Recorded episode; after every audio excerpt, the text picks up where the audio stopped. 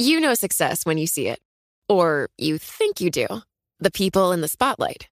But what about those small business masterminds who succeed at making their money work harder? They do that by having a business bank account with QuickBooks Money, which now earns 5% annual percentage yield. Making your money work as hard as you do? That's how you business differently. Learn more about QuickBooks Money at quickbooks.com slash 5APY. Banking services provided by Green Dot Bank, member FDIC. Only funds and envelopes earn APY. APY can change at any time. It can be hard to see the challenges that people we work with every day are going through. I'm Holly Robinson Peete. Join us on The Visibility Gap, a new podcast presented by Cigna Healthcare. Download it wherever you get your podcasts. What do you think of when you think of Tesla? Or maybe the better question is, who do you think of? Tesla is unique in how closely customers and investors link their feelings about the company to their feelings about its CEO, Elon Musk.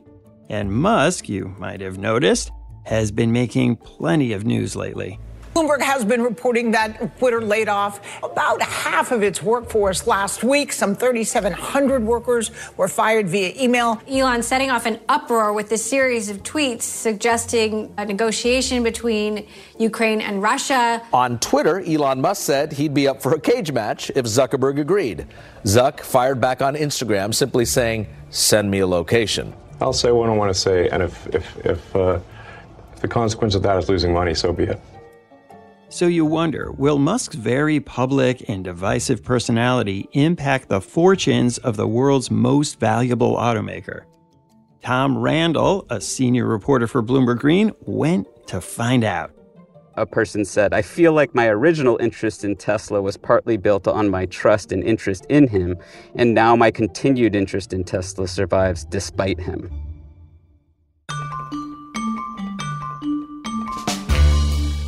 I'm Wes Kosova. Today on The Big Take, Tesla owners are conflicted about Tesla's owner.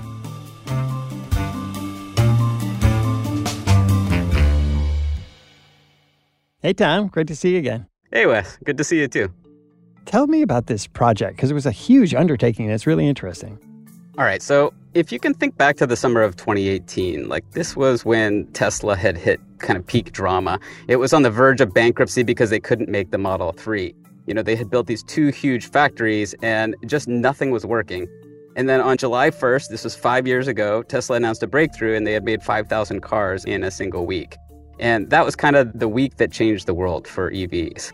Tesla is set to be pausing some Model 3 production just days after reaching its target of 5,000 cars a week. The news comes as some analysts question whether the company can sustain those high output levels.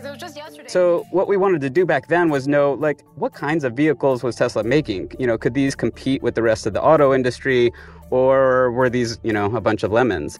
So we reached out to Tesla owners, and about 7,000 of them took our rather extensive survey about their car and about their experience buying it. And there were a lot of mixed results, but there was one kind of big takeaway back then, and that was that they had built an internal combustion killer. People loved these vehicles after they got over some initial like scratches in the paint and you know misaligned panels on the doors after that, they really loved their cars. So now it's been five years, and we wanted to know if the car had held up. You know, this is the world's first mass produced EV. And, you know, how had people's opinions changed? A ton of interesting results. But once again, one thing kind of really stood out. And it wasn't about the car, it was about the man who makes them. Yeah, and that's really kind of the focus of your story is that Elon Musk, who was once part of the appeal for a lot of Tesla buyers, now those same people who you return to them these years later have really mixed feelings about him. It's really interesting. Several dozen questions that we asked verbatim, the exact same question back in 2018 and now. And these are the same people, you know, these are the initial buyers, the people who had taken a risk on Elon Musk and on Tesla. And out of all those questions, by far the biggest change in opinion, and it wasn't even close, was opinions about Elon Musk. You know, that is not the only takeaway of the story. We broke the story up into three large parts. We have over 40 graphics. And to me, what really stood out is a kind of dichotomy between, you know, how people felt about the cars and how they felt about Musk. And it's kind of hard to overstate both feelings. Driving enjoyment, it was almost a perfect score. Among thousands of people, it was over 99% of them said the Model 3 was a joy to drive. And like, when can you get 99% of people to agree on anything? It's astonishing. And then on the other hand was Musk's harm to Tesla's reputation, which was also overwhelming. People overwhelmingly said that. What in particular about Elon Musk did people say they didn't like or had concerns about? It all surrounds Twitter and his acquisition of Twitter last October and kind of his behavior on Twitter since then. I think he's come across as a bully to some of them.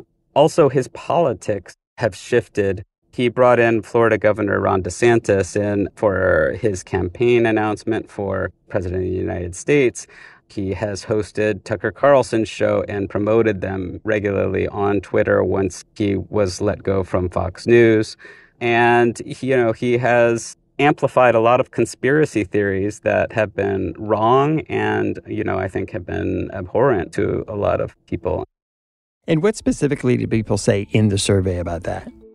Well, they're angry with him for doing it and they want him to stop. And there's a real sense of being deeply conflicted because, you know, Tesla owners, I think more so than the general population, give Elon a lot of credit for building the things that he's built and building something that they all have deep feelings toward know, Tesla, its brand, its superchargers, pushing the future forward on electric vehicles. This is something that all of these early Tesla owners feel very, very strongly about. And they do think that Elon still supports all those things. But they feel like he no longer represents their values. We asked a number of questions about, you know, does he still serve as a role model for other business leaders? And people answered overwhelmingly no and whether or not Elon Musk's politics represent theirs, if his values represent theirs, if his actions have impacted the brand. And that one, people felt very strongly that he had hurt the brand of Tesla. Maybe you can tell us what happened in between the time of that first survey when you said it was pretty precarious for Tesla and now because, boy, have their fortunes changed so much has changed since then. I mean, Tesla is now the world's most valuable car maker by far. You can add up the next 10 combined, and their market value is equivalent to Tesla's. And Elon Musk has become the world's richest person because of that.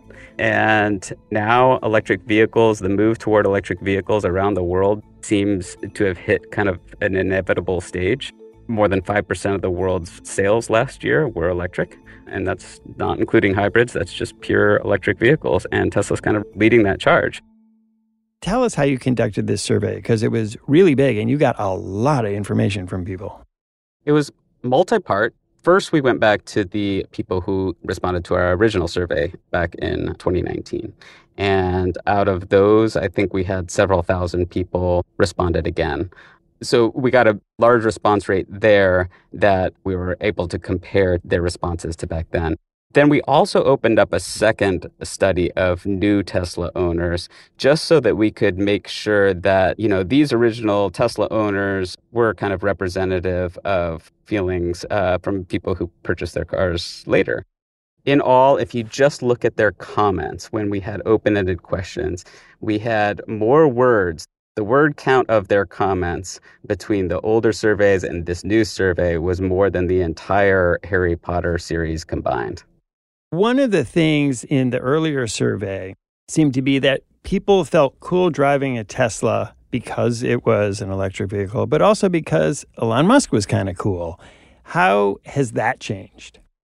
Yeah, so one of the things that we wanted to do with this survey is really allow people to speak in their own words. So we have these kind of comment graphics that you can search through all of the original responses. And there's a perfect comment uh, in response to what you're saying. a person said, I feel like my original interest in Tesla was partly built on my trust and interest in him, and now my continued interest in Tesla survives despite him. And I think that was kind of a common theme in there. Another person said, you know, Elon Musk is 100% the reason why I may never consider purchasing another Tesla again. I love the vehicle, but do not want to support someone who has such vitriol and low opinion of the very people who have made Tesla a success. One of the things that's so fascinating about this is I wonder how many Toyota owners could tell you the name of the CEO of Toyota or Volkswagen owners, name a brand. And yet Elon Musk seemed to be so tied up in the identity of not just the cars, but of the people who bought them. One of the things that shifted was people's how they report their sense of community. And in that last survey back in 2019, people would talk about, you know, you would see another Tesla driving on the road and you would wave to them or you know at the supercharger people would just strike up conversations everywhere you went. And now that is kind of changed. You know part of that's inevitable part of a company getting bigger but part of it is you know that they feel like this is almost like a political yard sign that they're driving around in that is expressing a certain kind of belief. And you know as one person said i prefer that he not be so tied to the image of tesla. I don't want my car to be an elon musk conversation starter and you can imagine just rolling up to a friend's house and everybody just constantly wanting to start talking about Elon Musk purely because they drive a Tesla. And you're right, there's no other vehicle in the world and maybe no other product in the world that has that kind of symbolic resonance with the CEO. Now, these are some of the negative comments about Elon Musk, but you spoke to a lot of people, and not all people felt that way. Yeah, I mean, in fairness to Elon Musk, a lot of people still hold him in very high regard. Looking through the comments, a lot of people like to compare him to different figures. And there's a lot of, you know, Edison and Henry Ford, you know, those were kind of the most common comparisons, Da Vinci, and almost all of them were positive, apart from the comparisons to Trump. And that was the number one comparison, I think, to another figure. So, yeah, I mean, people still admire him, and even people who don't like his politics still like the company and what they're doing, and they think the company represents something that they like, and they just kind of wish he would stick to that. After the break, how are veteran Tesla owners getting along with their cars? You know success when you see it, or you think you do the people in the spotlight athletes, actors, artists. But what about the people behind the scenes? You know, the ones who make it all happen the lighting engineers, the sideline photographers, the caterers. They're small business masterminds. And if there's one thing they have in common, it's making their money work harder. That's why they have a business bank account with QuickBooks Money, where they are now earning a generous 5% annual percentage yield. Yes, 5% APY. Making your money work as hard as you do? That's how you business differently. Learn more about QuickBooks Money at quickbooks.com slash 5APY. Banking services provided by Green Dot Bank, member FDIC. Only funds and envelopes earn APY. APY can change at any time. The countdown has begun. From May 14th to 16th, a thousand global leaders will gather in Doha for the Qatar Economic Forum powered by Bloomberg. Join heads of state, influential ministers, and leading CEOs to make new connections, gain unique insights, and uncover valuable opportunities in one of the world's most rapidly rising regions. Request your invite for this exclusive event at QatarEconomicForum.com. Tom, we talked a lot about how Tesla owners feel about Elon Musk, but what about the cars themselves apart from Musk? You said they really like the cars. Do they want to buy another one? To answer the first question first, they love their Model 3s. Like that was an overwhelming response. They said this car held up and it continues to kind of surprise and delight them with new updates to the vehicle. One person said, I'm not a car person, but this car touches my soul. you know, and that's the kind of depth of feeling that I think was expressed in this survey toward the Model 3. So, on a 1 to 5 scale, people said the Model 3, they rated the performance of 4.95. You know, it's almost a perfect score. Ease of use 4.83, you know, design of the vehicle 4.77 and reliability 4.69. Those are out of the park scores in terms of how people feel about their car. So we really wanted to explore this idea of whether these perceptions of Musk were affecting people's car purchasing behaviors. So we asked them a number of questions about which vehicles they're looking at, if they're looking at a new car, or if they had sold their Model 3 and purchased another car, what vehicle did they purchase? And we also asked them about their future plans to buy a Model 3. And, you know, it really stuck out how much people still plan to buy a Tesla. Between 75 and 87%, depending kind of on how you ask the question, of people who own a Model 3 plan to buy another Tesla in the future. So that's kind of an overwhelming brand loyalty, right? And I think any other company would be very happy with those numbers. The question is, like, would those numbers be even higher if Elon weren't taking these political stands? And, you know, there's a lot of indication that that is the case. It's been about five years now, and for people who buy new cars, that's about the time when people replace their cars. Once it comes out of warranty, they buy a new car. And so, of the people who have sold their Model 3s, we asked them, you know, did you buy a Tesla? Or if you didn't, why not? And Elon Musk was the number one reason why they didn't buy another Tesla again. Tell me about those numbers. What did they actually look like? So it's highly unusual for a CEO to actually be affecting buying decisions. But here I think is an interesting example. 96% of owners with positive views of Musk said that they would buy a Tesla again. On the other hand, out of owners who said that they wouldn't buy a Tesla again, 91% of them had very unfavorable opinions of Musk. So, how they feel about the CEO really is driving decisions at the extreme ends. And another interesting result is that if you ask Tesla owners what vehicles they're considering buying in the next two years, the number one choice by far is the Tesla Cybertruck. 52% are considering that, followed by the Model Y at 24%. Now, if you expand the options beyond other Teslas, then the top choice is the Rivian R1S, but it doesn't even compare to the interest in the Cybertruck. And why is it that people are so interested in this Cybertruck? The first time I saw it, I didn't know how to kind of place it. I didn't know what I thought of it because it didn't look like a car to me. It didn't fit that kind of perception in my in my mind. It's extremely angular and huge flat surfaces. So a huge flat windshield, you know. It's all stainless steel as well. So it it's a cyber truck, you know, it looks like something from a Mad Max kind of vision of the future.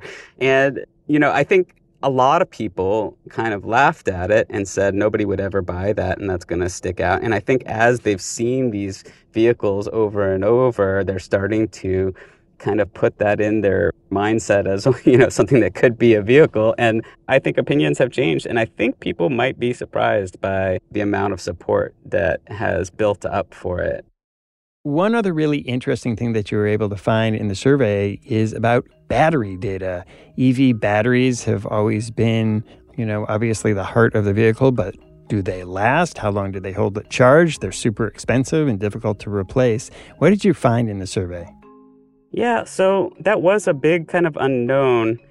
Tesla has started to release some results on its Model X and Model S, kind of their luxury vehicles, and how those batteries hold up over time. But we still didn't have any kind of indication for the Model 3 and Model Y, and these are by far the world's biggest sellers. The Model Y is going to be the world's best selling vehicle of any type this year, or it's tracking toward that, which is really remarkable. But we, and yet we don't know how those kinds of batteries hold up over time. And so we were able to kind of plot this out among hundreds and hundreds of uh, Tesla owners. And what we found is that the batteries lost between 8 and 9% of their capacity after 100,000 miles. And, you know, this is the first major study of the Model 3, Model Y battery degradation. Tesla has the Model S and Model X, and those were two earlier vehicles and they're luxury vehicles. And these results are consistent with Tesla's data for those, and it's consistent and perhaps even a little better than I think what most industry estimates would be for battery degradation. So I would say that that's a good result for them, although there's a couple of big caveats. First, I think there's a wide distribution of results, meaning that you know, at 50,000 miles, some people had full battery capacity like like a brand new car while others had huge drops you know 10 15% of battery capacity in the first few years of ownership. And that variation was reflected in people's comments about the car where you know some people were dissatisfied you know they had planned on having a certain amount of capacity for their lifestyle and you know that kind of disappeared faster than they expected. The other caveat is winter driving and we already knew that batteries perform worse in very cold temperatures. And part of that is just keeping the car warm. You know, you've got the heater on, but there's a pretty big drop. But we didn't really know what kind of drop that was. So we surveyed it, and out of thousands of Tesla owners, the average decline was about 28% of battery capacity at freezing temperatures. And I think as somebody who pays close attention to battery technology, that's not a very surprising number. I think that's kind of in line with what I would have expected. But I think for new owners, a lot of people were unprepared for that. And this really threw a wrench in their plans for how to use the car. The survey also gives some fresh numbers on two of Tesla's most innovative and also controversial features, and that's the full self driving feature and autopilot. Can you tell us first, what is the difference between those two things for people who don't drive Teslas? Autopilot you know, Tesla was kind of the first or one of the first to come out with uh, it's a driver assist system. So on the highway, it will match the speed of cars in front of you, or it will keep up with the speed limit. It will keep you in your lane. Those things are kind of commonplace now, but Tesla had one of the earliest systems, and and one of the systems that they really allowed it to kind of do more for you than anybody else was willing to do. But looking at these stats of how people feel about autopilot really kind of show you the complexity of this issue. On the one hand, 28% of owners said that autopilot has put them in a dangerous situation. And that's up from 13% in 2019. Now, that sounds like a really bad number. But on the other hand, 38% of owners say that it's actually saved them from a dangerous situation. And that's up from 28% in 2019. Now, they have this other product, full self-driving, which you pay $15,000 to have access to this, but it's not really full self-driving. It makes a lot of the car's decisions for you, but you have to constantly be in touch with the wheel and ready to take over because it is a work in progress. And this is the first real survey of 2,000 of the full self driving, what Tesla called beta testers. So these are the people who have this enabled on their system and are using it day to day. And we had a lot of mixed results. We asked people how it performed in, against all sorts of different challenges. And what we found is, you know, it did really well in some of the very basics like stopping at stoplights and stop signs. People were very satisfied with that, did pretty good around pedestrians, but it did not well in construction zones, around emergency vehicles, and in several other of the trickier categories. And the results show that they really are still a long way to what they're calling full self driving. One more interesting thing about full self driving is how much people are using this. Tesla owners estimated on average that autopilot or full self driving was deployed for about 70% of their highway miles and almost 30% of city driving. And what does Tesla say about those kinds of results? So I think the company is careful to say that you always have to have your hands on the wheel, that this is a, work in progress and that it's learning. Whereas Elon Musk will tweet about how the next iteration of it is mind blowing and incredible and really pushes the idea that they're almost there. There's been a lot in the news lately about the supercharger network, which is pretty important for people who want to drive outside of cities or highly populated areas where there tend to be more Teslas. How do people feel about their ability to fuel up? This has been arguably Tesla's most important tactical move as a company. The United States did not have charging infrastructure when Tesla was ready to start selling cars, so it built its own.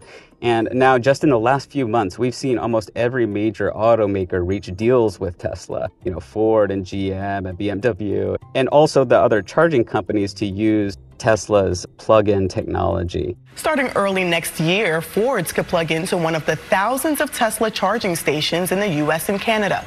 Ford President and CEO Jim Farley says the deal will more than double Ford's charging network as the company prepares to launch a new series of electric vehicles in 2025 it's very quickly becoming the de facto plug for the United States. You know, Tesla owners, we asked them about this plan, Tesla's plan to open up the supercharging network to other brands, and they were very mixed about this idea. A lot of people said that this was great because it was going to really open up EV use to a lot more people in the United States, and others said that this was going to lead to longer lines at the supercharger, and why should Ford be able to benefit from this product that they didn't contribute to the cost of building it? We did ask about EV satisfaction, like the EV lifestyle. How did they like living with the EVs? And one question that really affected how they answered that was whether or not they had a charger at their home.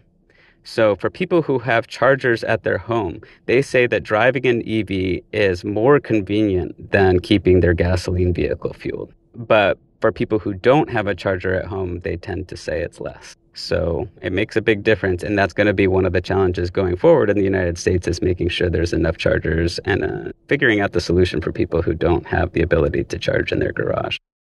Tom, I imagine you went to Tesla with all this information and asked them what they had to say. What did they have to say? Yeah, we sent an email to Elon. They don't have any public relations department anymore. They ended that, I think, in 2019 but we sent an email directly to him and you know told him about what the results would be and asked if he'd like to comment on it and uh, we haven't heard back. When we come back now that tesla's big and mainstream does musk loom as large in buyers' minds? You know success when you see it or you think you do. The people in the spotlight athletes actors artists but what about the people behind the scenes? You know, the ones who make it all happen the lighting engineers, the sideline photographers, the caterers. They're small business masterminds. And if there's one thing they have in common, it's making their money work harder. That's why they have a business bank account with QuickBooks Money, where they are now earning a generous 5% annual percentage yield. Yes, 5% APY. Making your money work as hard as you do? That's how you business differently. Learn more about QuickBooks Money at quickbooks.com/5APY. Banking services provided by Green Dot Bank, member FDIC. Only funds and envelopes earn APY. APY can change at any time. The countdown has begun. From May 14th to 16th, a thousand global leaders will gather in Doha for the Qatar Economic Forum powered by Bloomberg. Join heads of state, influential ministers, and leading CEOs to make new connections, gain unique insights, and uncover valuable opportunities in one of the world's most rapidly rising regions. Request your invite for this exclusive event at QatarEconomicForum.com.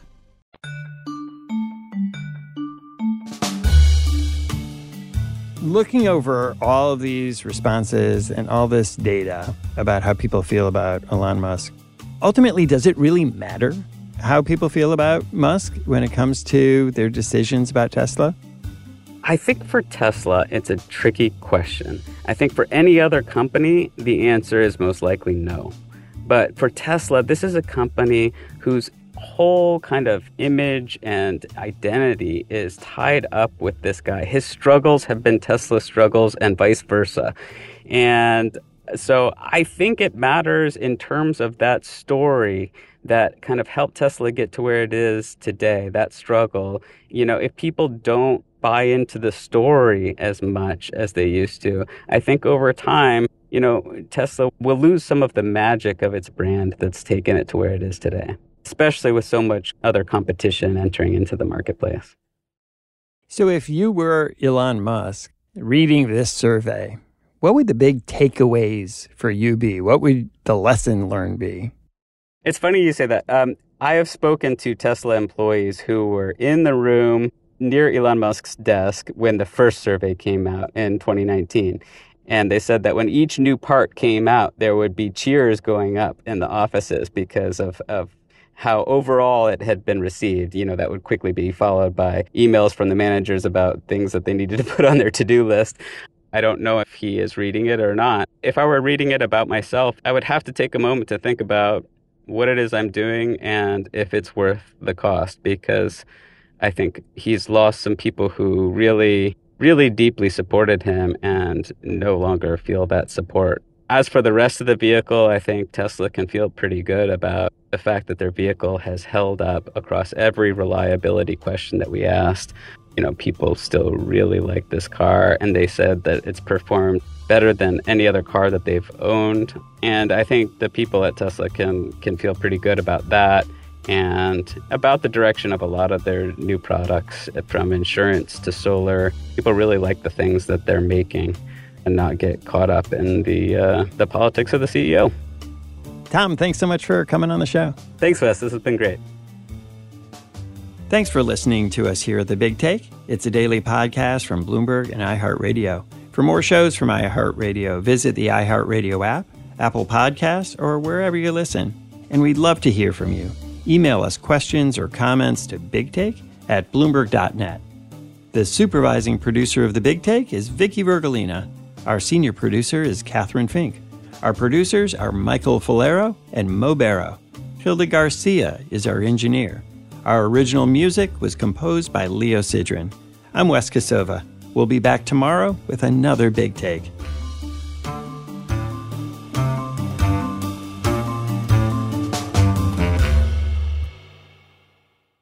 The countdown has begun. This May, a thousand global leaders will gather in Doha for the Qatar Economic Forum powered by Bloomberg, held in conjunction with our official partners, the Qatar Ministry of Commerce and Industry and Media City Qatar, and premier sponsor QNB. Join heads of state, influential ministers, and leading CEOs to make new connections and gain unique insights. Learn more at QatarEconomicForum.com.